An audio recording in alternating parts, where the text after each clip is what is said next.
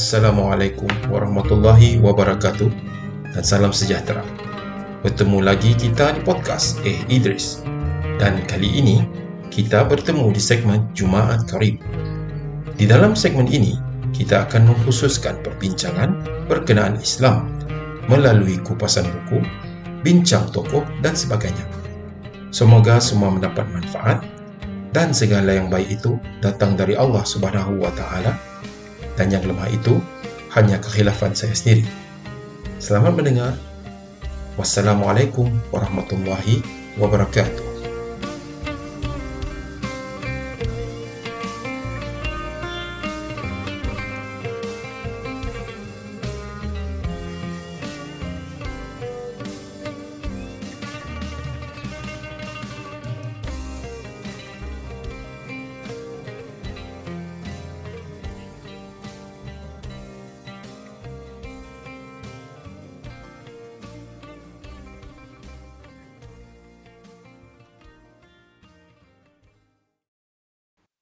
Bismillahirrahmanirrahim. Assalamualaikum warahmatullahi wabarakatuh. Berjumpa kita lagi sekali di dalam podcast Eh Idris, siri Renungan Jumaat. Untuk kali ini, kita akan bercerita tentang tokoh, kembali kepada cerita tentang tokoh yang dikutip daripada buku biografi Empat Imam Mazhab karya Tarikuddin bin Haji Hassan. Uh, jika sebelum ini kita bercerita tentang Imam Abu Hanifah, Hari ini kita akan bercerita tentang uh, imam kedua yang uh, tidak asing lagi di kalangan uh, umat Islam, ahli sunnah wal jamaah, iaitu Imam Malik. Okey, Imam Malik. Imam Malik yang bernama yang bernama sebenarnya adalah Imam Malik bin Anas bin Malik bin Abu Amir bin Amru bin Ghaiman bin Hudail bin Amru bin Al-Harith bin Sa'ad bin Auf bin Adi bin Malik bin Yazid. Berasal dari dilahirkan di Madinah pada tahun 93 Hijrah. Dan salah Imam Malik adalah salah satunya imam mujtahid mutlak uh, yang terkenal dari generasi tabi'in tabi'in. Tabi'un tabi'in adalah generasi ke uh, keempat selepas Rasulullah di mana Rasulullah diikuti oleh para sahabat di bawah para sahabat adalah tabi'in dan tabi'ut tabi'in adalah generasi di bawah generasi tabi'in. Jadi Imam Malik ini dilahirkan di sebenarnya kita cerita tadi lah dia dilahirkan di Madinah. Okey. Um, konon dikatakan Imam Malik telah dikandungkan oleh ibunya yang bernama uh, Aisyah binti Syarik Al-Azdiyah yang berasal dari Yaman selama tiga tahun. Ada riwayat mengatakan uh, dua tahun uh, wallahu alam tapi ini berdasarkan buku ini memang memang katakan Imam Malik dikandungkan lebih daripada uh, 9 bulan lah lebih daripada masa-masa normal uh, kanak-kanak biasa atau bayi biasa jadi Imam Malik ni um, bersifat mempunyai sifat-sifat seperti berikut ya. Berikut buku ni dia berwajah kacak, hebat dan bertubuh segak. Um, Imam Malik adalah seorang di, di, dideskripsikan sebagai seorang yang kacak rupawan bermata biru yang sangat hebat tetapi menakutkan kerana uh, matanya tajam. Okey, uh, Imam Malik diriwayatkan bukan sahaja boleh melakukan menggerunkan budak-budak tapi juga orang orang dewasa. Okey, tetapi Imam Malik pada permulaannya mungkin orang yang berjumpa dengan uh, Imam Malik rahimahullah ni dia akan rasa takut. Tapi bila mengenali Imam Malik dengan lebih lama, uh, mereka akan timbul pun rasa sayang dan hormat kepada Imam Malik lah. Okay. Um, antara kegemaran Imam Malik uh, pakaian ni, pakaian uh, Imam Malik berbeza dengan Imam Abu Hanifah. Imam Malik ni dia suka pakaian mahal, kemas dan berwangi-wangian. Berwangi-wangian macam contoh kalau macam sekarang ni perfume lah. Uh, zaman tu mungkin pakai oud atau kayu gaharu kan. Cairan kayu gaharu. So Imam Malik memang suka berpakaian mahal-mahal. Um, Imam Malik telah uh, ter, memang terkenal sebagai seorang yang suka memakan daging dan pisang. Okay, ini makanan kegemaran Imam Malik lah. Dan ini diakui sendiri oleh anak-anak murid beliau uh, yang menyatakan bahawa daging adalah lauk yang paling digemari oleh Imam Malik. dan beliau sangat-sangat mengutamakannya sehingga apabila beliau tidak punya wang sebanyak 2 dirham sehari untuk membeli daging beliau akan menjual apa saja barangan untuk membeli daging itu maksudnya Imam Malik memang ada allocation lah. Masa sekarang ni kan allocation lah budget. Untuk dia beli makan kegemaran dia jadi berbeza dengan Imam Abu Hanifah yang yang yang memang hartawan tetapi lebih uh, tidak mempunyai spesifik makanan kegemaran lah. Not like Imam Malik. Imam Malik memang Imam Malik tidak diketahui sebagai seorang yang sekaya Imam Abu Hanifah. Tetapi beliau suka dengan pakai-pakai mahal suka dengan um, wangi-wangian suka dengan benda-benda yang elok lah sesuai dengan sunnah Rasulullah juga sebenarnya. So contrary to Imam Abu Hanifah Imam Malik dia tak ada rumah. Dia tidak tak mempunyai rumah sendiri. Diriwayatkan Imam Malik menyewa rumah peninggalan uh, Abdullah ibnu Mas'ud salah seorang sahabat Nabi wasallam. Uh, dan kerana beliau tidak uh, bukan sebab beliau tak mampu kalau ikut buku ni bukan sebab beliau tak mampu. Tetapi um, dalam salah satu kisah apabila Khalifah Kerajaan Abbasiyah ketiga Khalifah Al-Mahdi uh, selesai mengerjakan haji di Mekah dan melawan Imam Abu Hanifah di Madinah baginda bertanya kepada uh, Imam Malik kenapa Tuan Guru tak ada rumah sendiri so um, Imam Malik cuma kata memang saya tak saya tidak punya uh, rumah sendiri wahai Amirul, Amirul Mu'minin uh, so Khalifah Al-Mahdi ni uh, telah memberi sedikit wang uh, dan berkata beliau mendengar uh, Rabi'ah bin Abi Abdul Rahman Ar-Ra'i berkata seorang manusia itu dibangsakan kepada rumah kediamannya. So Khalifah Al-Mahdi memang terkenal pemurah.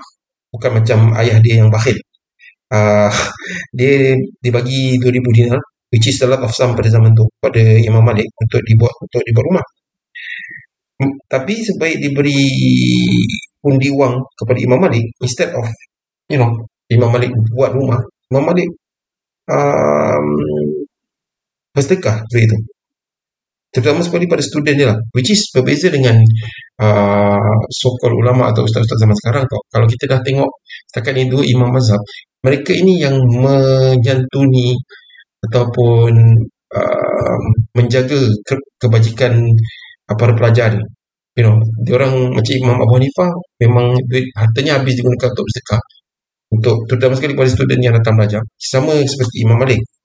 Cuma zaman sekarang ni kalau kita tengok is is the opposite mana mana kata orang guru-guru ni especially guru-guru yang yang famous ni anak-anak murid yang akan bagi bagi barang barang-barang macam kereta macam handphone uh, untuk mendapat keberkatan guru.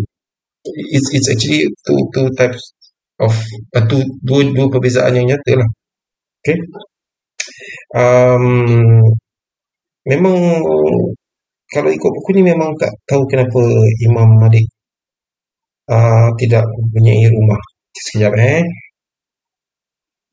Uh, tetap akan ada khalifah selepas itu iaitu khalifah Harun al-Rashid yang terkenal dengan keadilannya dan berziarah Imam Malik dan memberi Imam Malik duit 3000 dinar untuk membeli rumah. Um, uh, The reason being yang dia tak buat rumah bukan sebab dia tak, duit dia tak cukup. Imam Malik ni terkenal warak.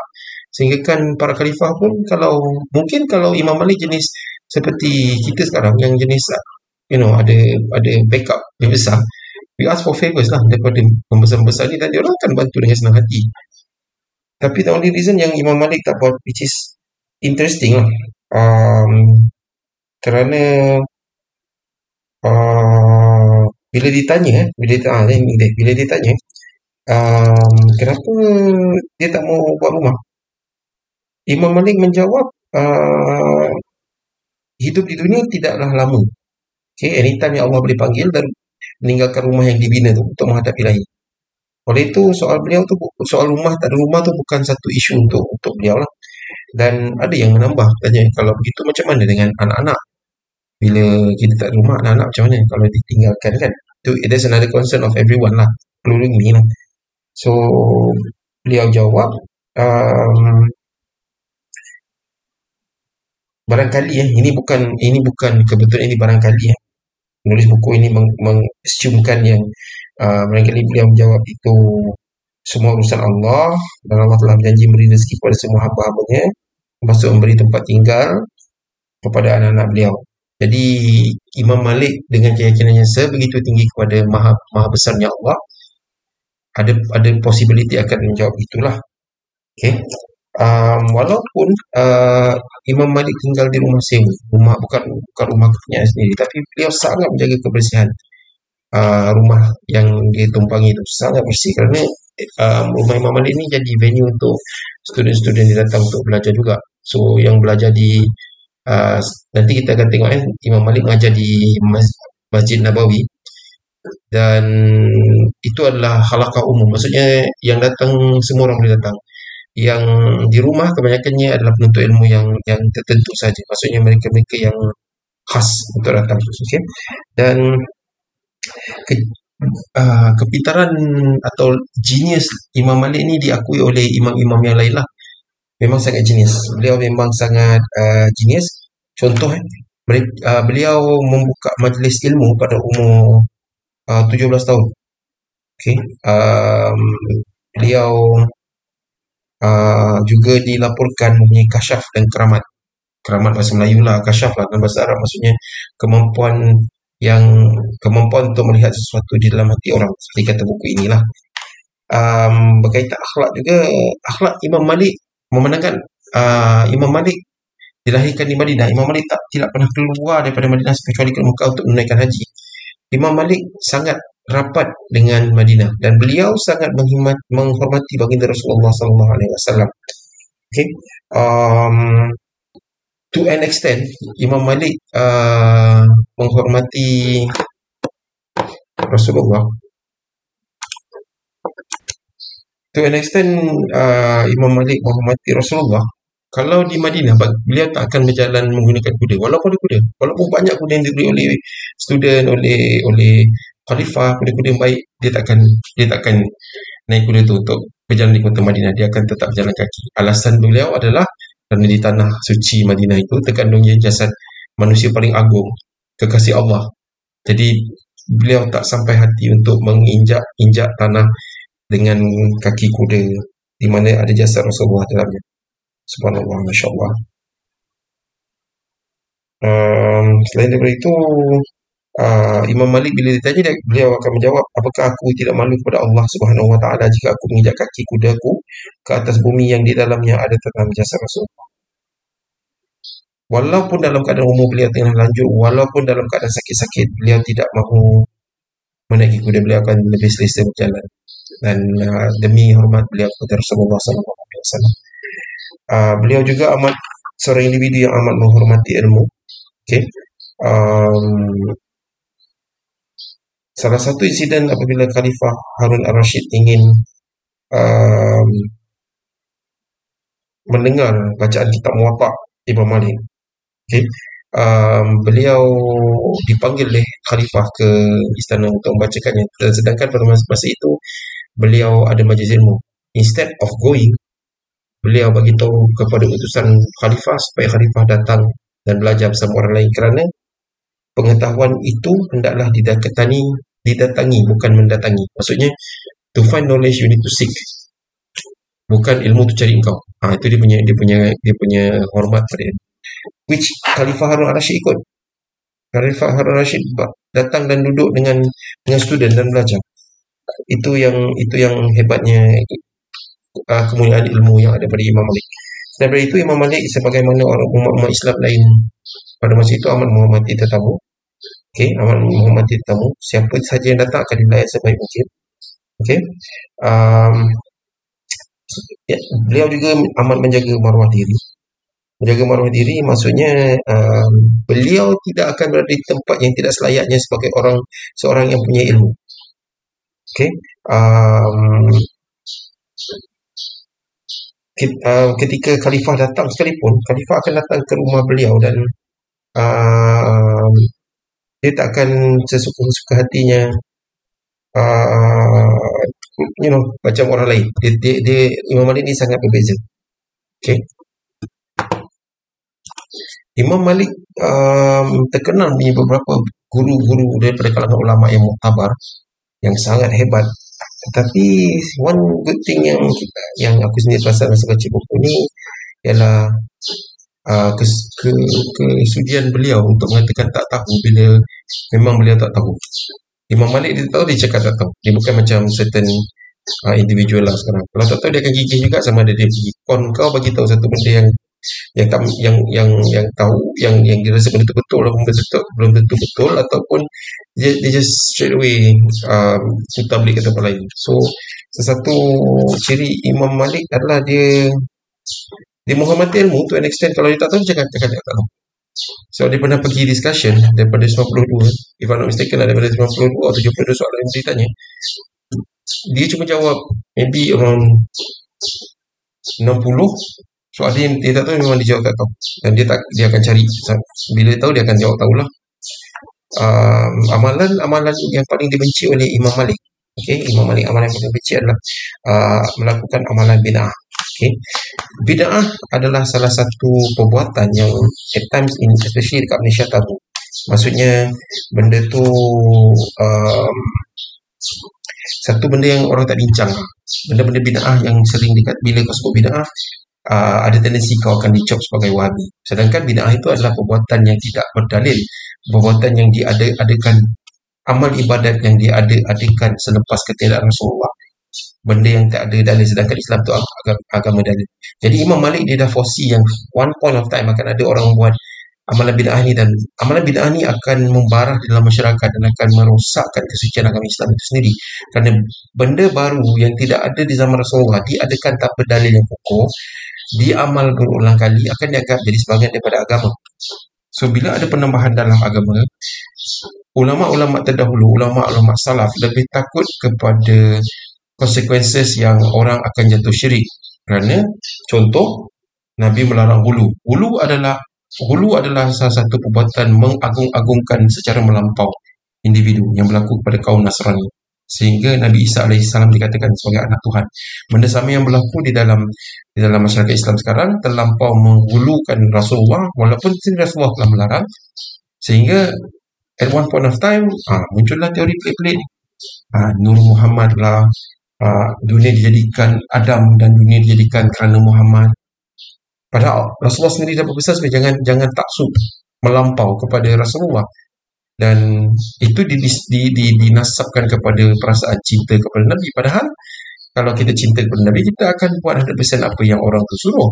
Apa yang cinta dalam konsep cinta kepada Nabi apa yang Rasulullah suruh kita tinggalkan apa yang Rasulullah larang dan benda ini semua dah ada tadi.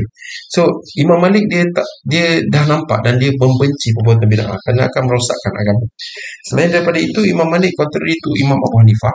Imam Malik tidak berminat menceritakan langsung tentang politik. Dia bukan ulama yang uh, dalam istilah sekarang ulama penunggang lah.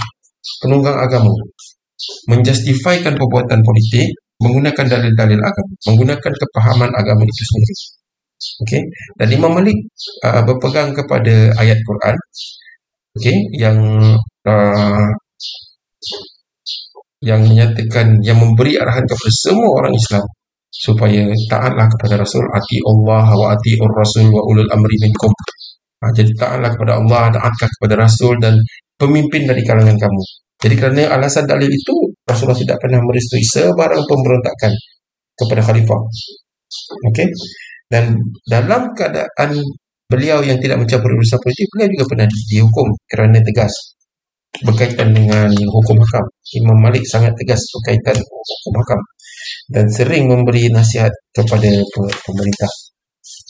Jadi di dalam cerita Imam Malik kita akan uh, cara pandangan cara pandangan Imam Malik dia lebih uh, lebih cenderung untuk tegas dan Imam Malik tak dia tak dia tak keluar daripada Madinah untuk merantau seperti Al Imam Syafi'i yang dilahirkan yang berasal dari Mekah dilahirkan di Al-Aqsa menuntut ilmu dengan Imam Malik pergi bertemu dengan guru anak murid Imam Abu Hanifah di uh, di Kufah pergi ke Iraq pergi ke Parsi pergi ke Yaman.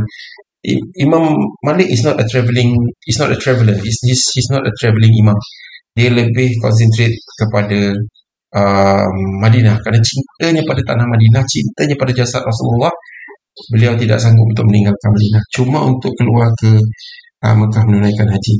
Jadi dalam konsep Imam Malik um, setakat yang kita kita lihat daripada dua uh, imam yang kita imam mazhab yang kita um, bincangkan kita akan tengok dalam masa terdekat bila kita datang to conclusion aku akan um, bagi bagaimana habit imam-imam ini membentuk pemikiran mazhab mereka semua. Jadi kita akan kupas dengan lebih lanjut lah once uh, kita dah habis uh, biografi ringkas tentang Pak Imam Mazhab. Jadi uh, aku harap uh, bersempena dengan hari Jumaat ini uh, podcast ini memberi sedikit manfaat uh, menjadi asbab untuk kita berubah menjadi lebih baik menjadi asbab untuk aku dan yang menyebarkannya jalan ke syurga menjadikan rasa cinta kita kepada Allah dan Rasulnya lebih tinggi. Segala yang baik itu datang daripada Allah dan yang lemah itu datang daripada kekurangan aku sendiri sebagai manusia. Jadi um, Assalamualaikum warahmatullahi taala wabarakatuh dan selamat mendengar